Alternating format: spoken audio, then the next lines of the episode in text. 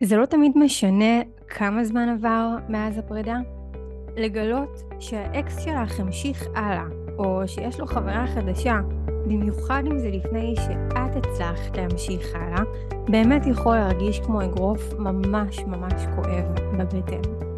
ואפילו אם את בעצמך היית זו שיזמה את הפרידה הזאת, ואפילו אם את החלטת שאת בכלל לא רוצה להיות איתו, לראות אותו עם מישהי אחרת עדיין יכול מאוד מאוד לכווץ אותך מבפנים ולגרום לרגשות מעיקים.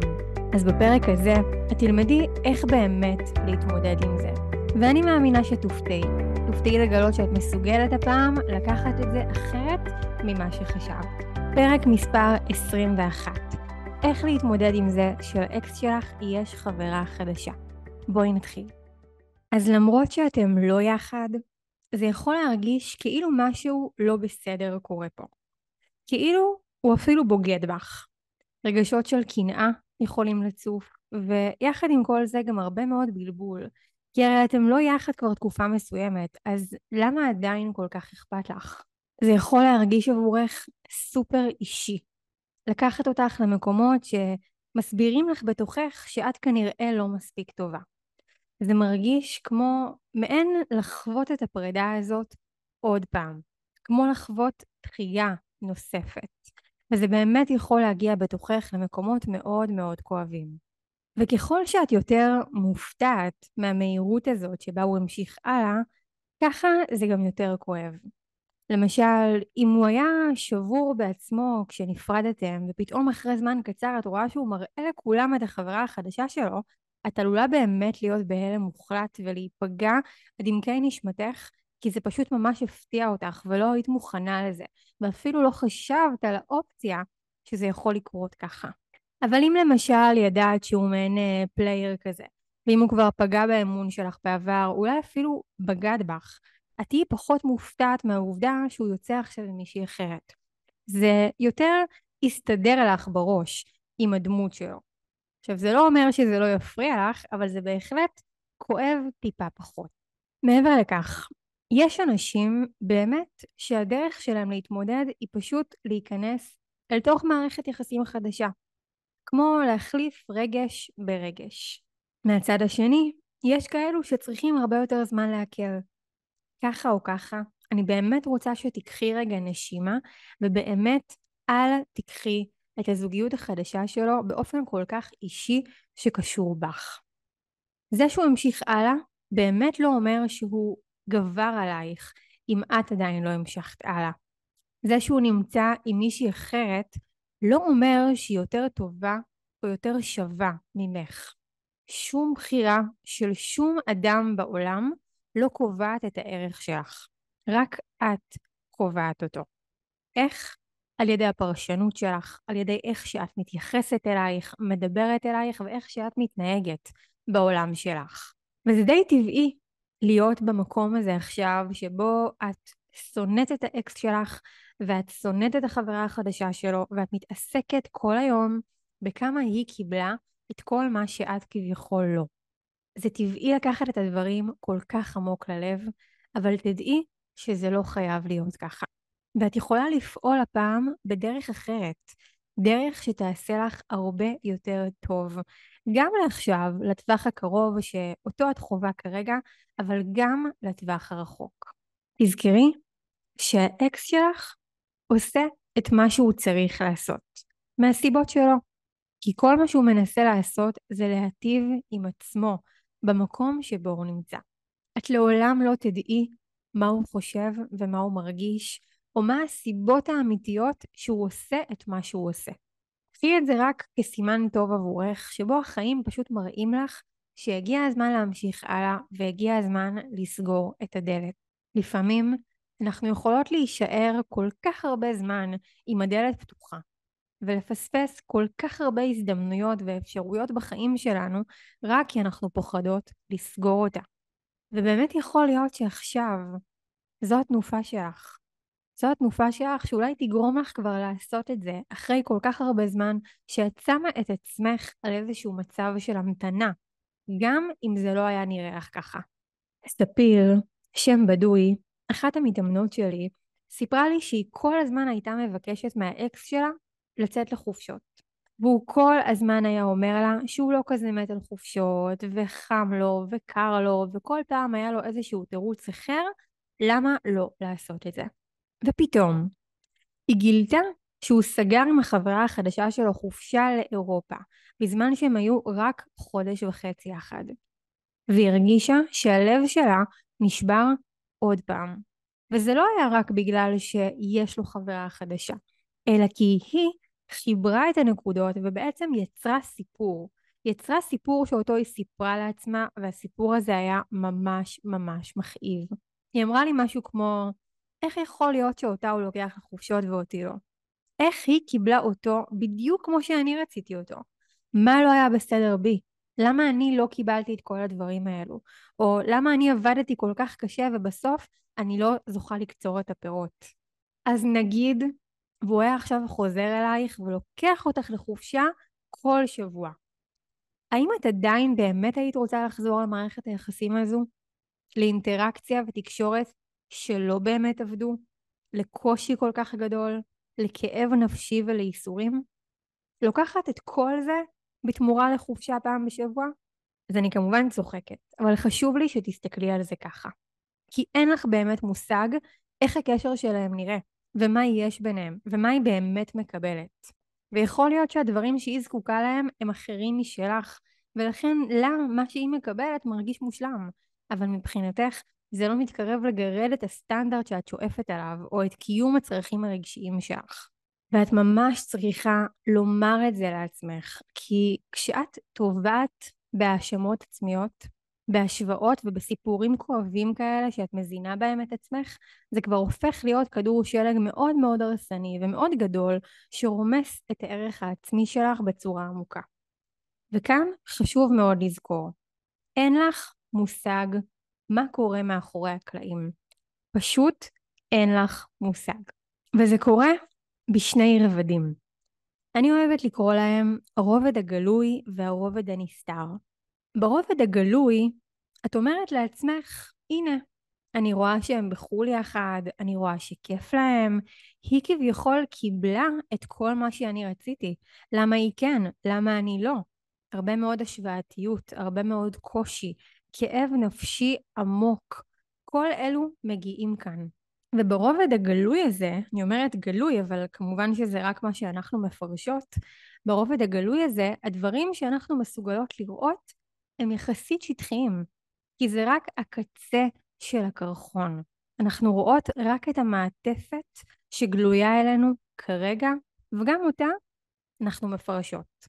אבל אז יש גם את הרובד השני, הרובד הסמוי, שהרובד הזה הוא לא גלוי לנו, ולכן לפעמים כבני אדם, כשמשהו לא גלוי לנו, אנחנו מפקפקים בקיום שלו, או מסרבים להסתכל עליו, או להאמין שהוא נכון או אמיתי, ואנחנו פשוט איכשהו נגררים להעדיף את הדבר הקטן והרע הזה, שהוא כביכול יותר גלוי לנו, רק כי הוא מרגיש לנו יותר נוכח, יותר נגיש.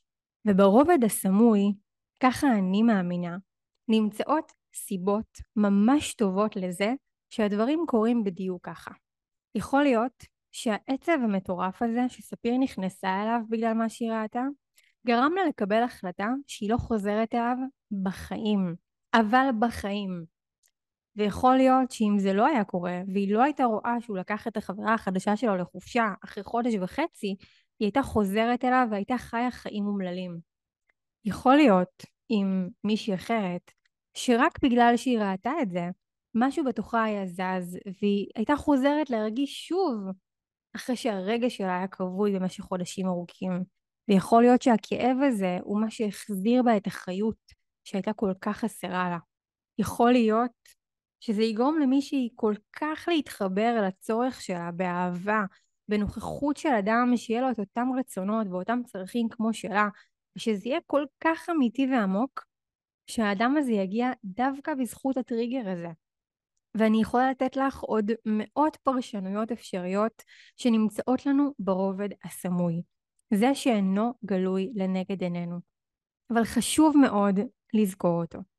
חשוב לזכור שהדברים הם לא כאלו שטחיים כפי שהם נראים לנו לפעמים, שזה לא רק או שחור או לבן. אני כן מוערכת או שאני לא מוערכת, אני כן שווה או שאני לא שווה, כן אהב אותי או שהוא לא אהב אותי, היא יותר ואני פחות, זה לא שם. הדברים הם הרבה הרבה יותר עמוקים מזה. ואם תסכימי להיות במקום הזה שמצליח קצת להסתכל מעבר לקצה הקרחון, שלמרות שהוא נראה ענקי ומפואר, הוא עדיין רק קצה הקרחון. הוא רק חמישה אחוז מהקרחון עצמו. את תגלי שמתחת לפני הים קיים לו הבסיס של הקרחון. שמה מסתתר הקרחון האמיתי, בגודל כזה שלא ניתן להעלות על הדעת בכלל. ואז, אז את תירגעי. כשאת תיחשפי לרובד הסמוי הזה, או אפילו רק תנחשי מהו, את תוכלי לנשום ולהתחבר שוב לידיעה הגבוהה הזאת, שדברים תמיד קורים לטובתך. שלא הכל קשור בך, ושיש דברים שמתוכננים בשבילך ועבורך, גם מבלי שתביני אותם לעומק כרגע, ומבלי שתקבלי את כל התשובות. לכן, נותר לך כאן פשוט להסכים לסמוך, ולהסכים להתמסר. אז מה את הולכת לעשות כשזה קורה לך? מה את הולכת לעשות אם גילית שהאקס שלך המשיך הלאה? הדבר הראשון הוא שאני רוצה שתתני לעצמך באמת להרגיש את הרגשות שעולים. אני יודעת שזה אולי יכול להישמע קצת אה, מובן מאליו כזה, אבל זה לא. תני לעצמך באמת באמת לחוות את מה שעולה בך.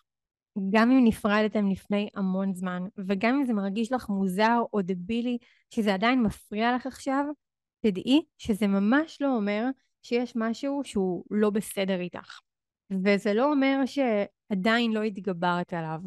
כל מה שאת חווה עכשיו אלו תחושות טבעיות, שכאילו מעין מקפיצות לך מחדש קצת את תחושת האבל שאת חווית על מערכת היחסים הזו שהייתה לכם.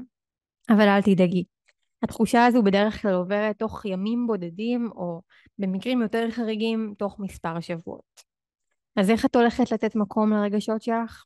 אני ממש ממליצה לכתוב את הרגשות שלך, בעיקר בכתב יד במחברת. פשוט לקחת את המחברת שלך ולכתוב, לכתוב, לכתוב, לכתוב, לכתוב, לכתוב בבוקר, לכתוב בערב, לכתוב בצהריים, פשוט לכתוב כמה שיותר את מה שאת מרגישה. יש משהו בכתיבה שגורם לך באמת להוציא את כל מה שיש לך שם בראש לתוך הדף. וברגע שאת גם רואה את זה ככה מול העיניים שלך, הדיו על, הדף גורם לך בעצם להרגיש שהמחשבות האלה באמת יצאו מתוכך. וברגע שהן יצאו מתוכך, הן כבר פחות מפעילות אותך. דרך אגב, אני מלמדת את כל טכניקות הכתיבה שלי בקורס side. האופציה הנוספת היא לדבר עם אנשים שאוהבים אותך, לדבר עם אנשים שסבלניים כלפייך, ואני מדגישה את זה. כי אם תדברי עם חברה לצורך העניין שהיא לא כזה סבלנית ואין לה כל כך כוח לדבר על הדברים האלה ואת יודעת שהיא תנפנף אותך או תגיד לך שאת סתם מגזימה או תגרום לך להרגיש רע עם זה, עדיף שלא תתייעצי איתה. והאופציה השלישית היא פשוט לקבוע פגישה עם אשת מקצוע שתעזור לך לאבד את הרגשות האלה ולהמשיך הלאה בחיים שלך תוך זמן מאוד מאוד קצר. כמובן יכולה לפנות אליי ולהגיע לפגישה איתי או עם צוות המאמנות שלי באהבה. אז תני לעצמך להרגיש את הרגשות ולא להתחמק מהם. ובמקביל, אל תפעלי מתוך הרגשות האלו. למה? כי זה מצב זמני. זוכרת? גם אם המצב הזה מרגיש ממש ממש ממש כואב, הוא יחלוף די במהירות. לכן, את לא רוצה לאפשר לעצמך, רק מתוך המצב הזמני הזה, פתאום לשלוח הודעה לאקס. או פתאום להצהיר שאת הולכת להשיג אותו בחזרה, או לספר לעצמך כמה שכן היה לכם טוב יחד וכמה שאת מתגעגעת אליו. את עלולה פתאום להתחיל ולהסתכל על הקשר שלכם דרך עדשות משקפיים ורודות. כאלו שמראות לך רק את הטוב שהיה ביניכם, ואפילו מייפות גם רגעים מאוד מאוד שחורים ומאוד כואבים. אז תהיי מודעת לזה. וכך יהיה לך יותר פשוט לא להיסחף בחזרה אל מקום כזה שלא היה טוב עבורך. הרי יש סיבה שנפרדתם. אם זה בא ממך, את לא רצית להיות שם. ואם זה בא ממנו, את לא רוצה בכלל מישהו שלא רוצה בך. ככה או ככה. זה לא בשבילך. יש נשים שאפילו מתוך הרגשות הקשים האלו מתחילות לצאת עם גברים שהן בכלל לא באמת מעוניינות בהם, רק מתוך איזשהו מסע נקמה, או רצון כזה להראות לעצמן ולאקס שגם הן המשיכו הלאה. הן פועלות במישור כזה של מין תחרות סמויה כזו, שבסופו של דבר פוגעת רק בהן. ולמרות שהפעולות האלו יכולות להעניק לך איזשהו רגע של הקלה, גם זה מאוד מאוד זמני. ובטווח הארוך, את כנראה בדרך כלל תתחרטי על הבחירות שעשית רק מתוך פחד ורק מתוך כאב. אז תנשמי רגע, תישארי איתך, תני לגל הזה לעבור. הוא יעבור מהר יותר ממה שאת חושבת.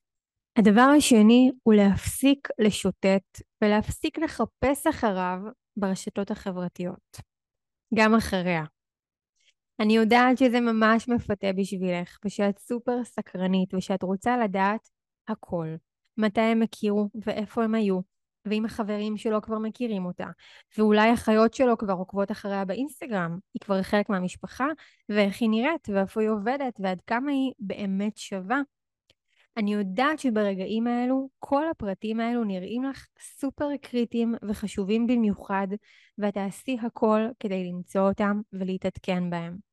אני יודעת שיש לך את היכולת להפוך, כמו רוב הנשים, לסוכנת מוסד מצוינת, כזו שיכולה לגלות במספר השעות פשוט הכל. אבל רגע, למה לך? שימי לב שגם כאן את פועלת מיתר סקרנות שמרגיש לך כמו דחף פנימי עמוק שחייב לקרות עכשיו. אבל אם תתני לעצמך רק עוד כמה ימים מבלי לעשות את כל זה, את תראי שזה כבר הרבה פחות יעניין אותך. וזה קריטי. כי כשאת הופכת להיות אובססיבית לגבי משהו, כשאת חוקרת עליו, כשאת בודקת, כשאת מתעניינת לעיתים כל כך תכופות, את משדרת לתת המודע שלך מסר ברור ובהיר שאומר, הדבר הזה הוא ממש ממש חשוב. תת המודע שלנו הוא כפייתי, לטוב ולרע. ובגלל שהוא מבין שזה כל כך חשוב לך, הוא מכניס אותך ללופ כזה של אובססיה. כזה שאחר כך נהיה הרבה יותר מורכב לצאת ממנו. וזה קורה גם להפך. כשאת לא מתעסקת במשהו ואת מורידה ממנו את תשומת לב בצורה משמעותית ולאורך זמן, תת המודע שלך מבין שזה דבר שולי, והוא לא משקיע בו משאבים ואנרגיה. הוא שם אותו בתיקייה של הדברים הלא חשובים. אז בפעם הבאה שאת חושבת לעצמך לעשות את זה, להסתכל עליו או עליה, תזכרי את זה. תחסמי אותם אפילו מהאינסטגרם, תעשי כל מה שאת צריכה כדי למנוע מעצמך לעשות את זה. תביני שיש פה מחיר גבוה מאוד שאת עלולה לשלם עבורך, ולשלם אותו עוד הרבה זמן אחרי. והאמת, שתינו יודעות שזה לא שווה את זה. הדבר השלישי הוא להבין שעכשיו, כשבחרת לא להשקיע שם את האנרגיה שלך, הגיע הזמן לבחור איפה כן. האנרגיה הזו צריכה להיות מנותבת לאנשהו. ובמקום להיות מנותבת למקום שלא מועיל לך, ואפילו כזה שעלול להזיק לך, תנתבי אותה למקום שיתרום לך. למקום שיעשה אותך יותר מאושרת, יותר מצליחה, יותר שלמה עם מי שאת. זה יכול להיות למשל להתרכז בעבודה או בקריירה שלך, לשים לעצמך איזה יעד חדש או לקדם איזה פרויקט שהרבה זמן אמרת לעצמך שתתמקדי בו. זה יכול להיות לחזור לתחביב ישן שזנחת או להתחיל אפילו איזושהי שגרת אימונים חדשה שתעסיק אותך ועל הדרך גם תהפוך אותך ליותר בריאה. תגרמי לעצמך לחוות איזשהו ריגוש שקשור בך. אולי זה לשנות משהו בסגנון הלבוש שלך, או לעשות את התסרוקת החדשה הזו שאת חולמת עליה כבר שנים, אבל לא היה לך את האומץ. חשוב להבין שתהליך כזה של פרידה, גם אם הוא קרה ממש מזמן, וגם אם הוא טיפה חוזר לך בנקודות קטנות גם עכשיו, תמיד תמיד עוזר לך לגלות יותר על עצמך, לפתח את עצמך ולגדול כאדם, דווקא מתוך אותם רגעים נמוכים וקשים. תזכרי שהאנרגיה הזאת באמת חייבת להיות מנותבת לאנשהו. לכן, אל תצפי ממנה פשוט להיעלם. עשי צעד אקטיבי כדי לתת לה להשתחרר במקום שיהיה נכון עבורך.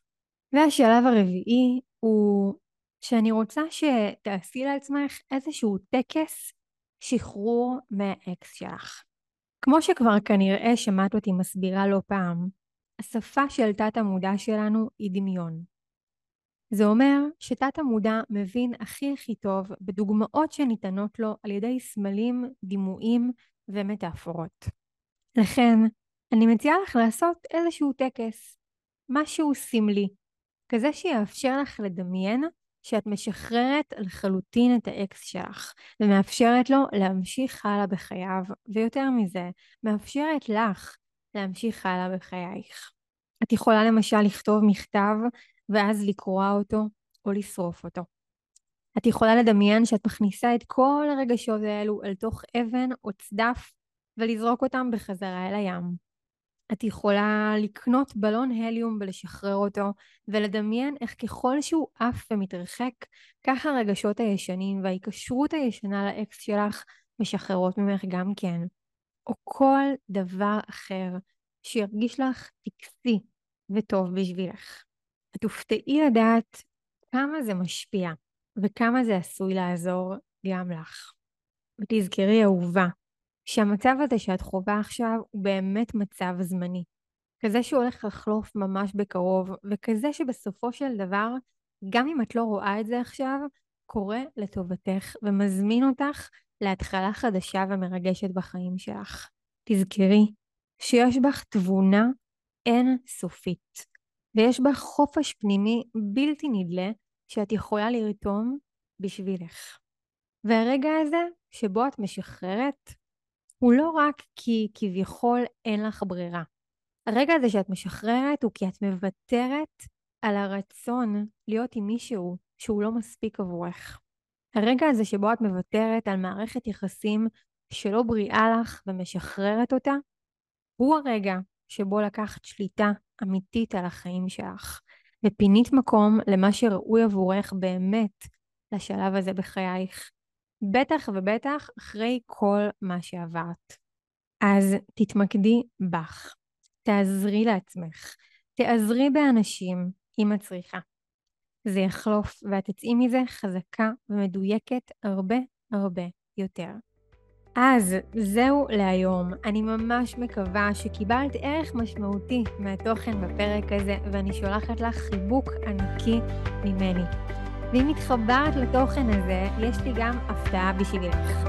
דרגי את הפודקאסט הזה חמישה כוכבים באפליקציה שבה את מאזינה, אפל פודקאסט או ספוטיפיי, שלחי אלינו צילום מסך למייל שמופיע ממש פה מתחת לפרק, ותקבלי ממני את המדריך המלא שילמד אותך איך להיות ממגנטת בזוגיות שלך, וגם את המדריך החדש עם 12 הרגלי על לבניית ביטחון עצמי עמוק יותר, שבעיניי כל אישה צריכה להכניס לחיים שלה. אז שלחי לי את צילום המסך של הדירוג למייל שמופיע פה למטה, ושני המדריכים נשלחים אלייך באהבה ענקית ממני. אז תודה רבה שהיית כאן, אנחנו נתראה יחד בפרק הבא, כרגיל, כמו בכל יום שלישי, ובינתיים בהצלחה ונשיקות.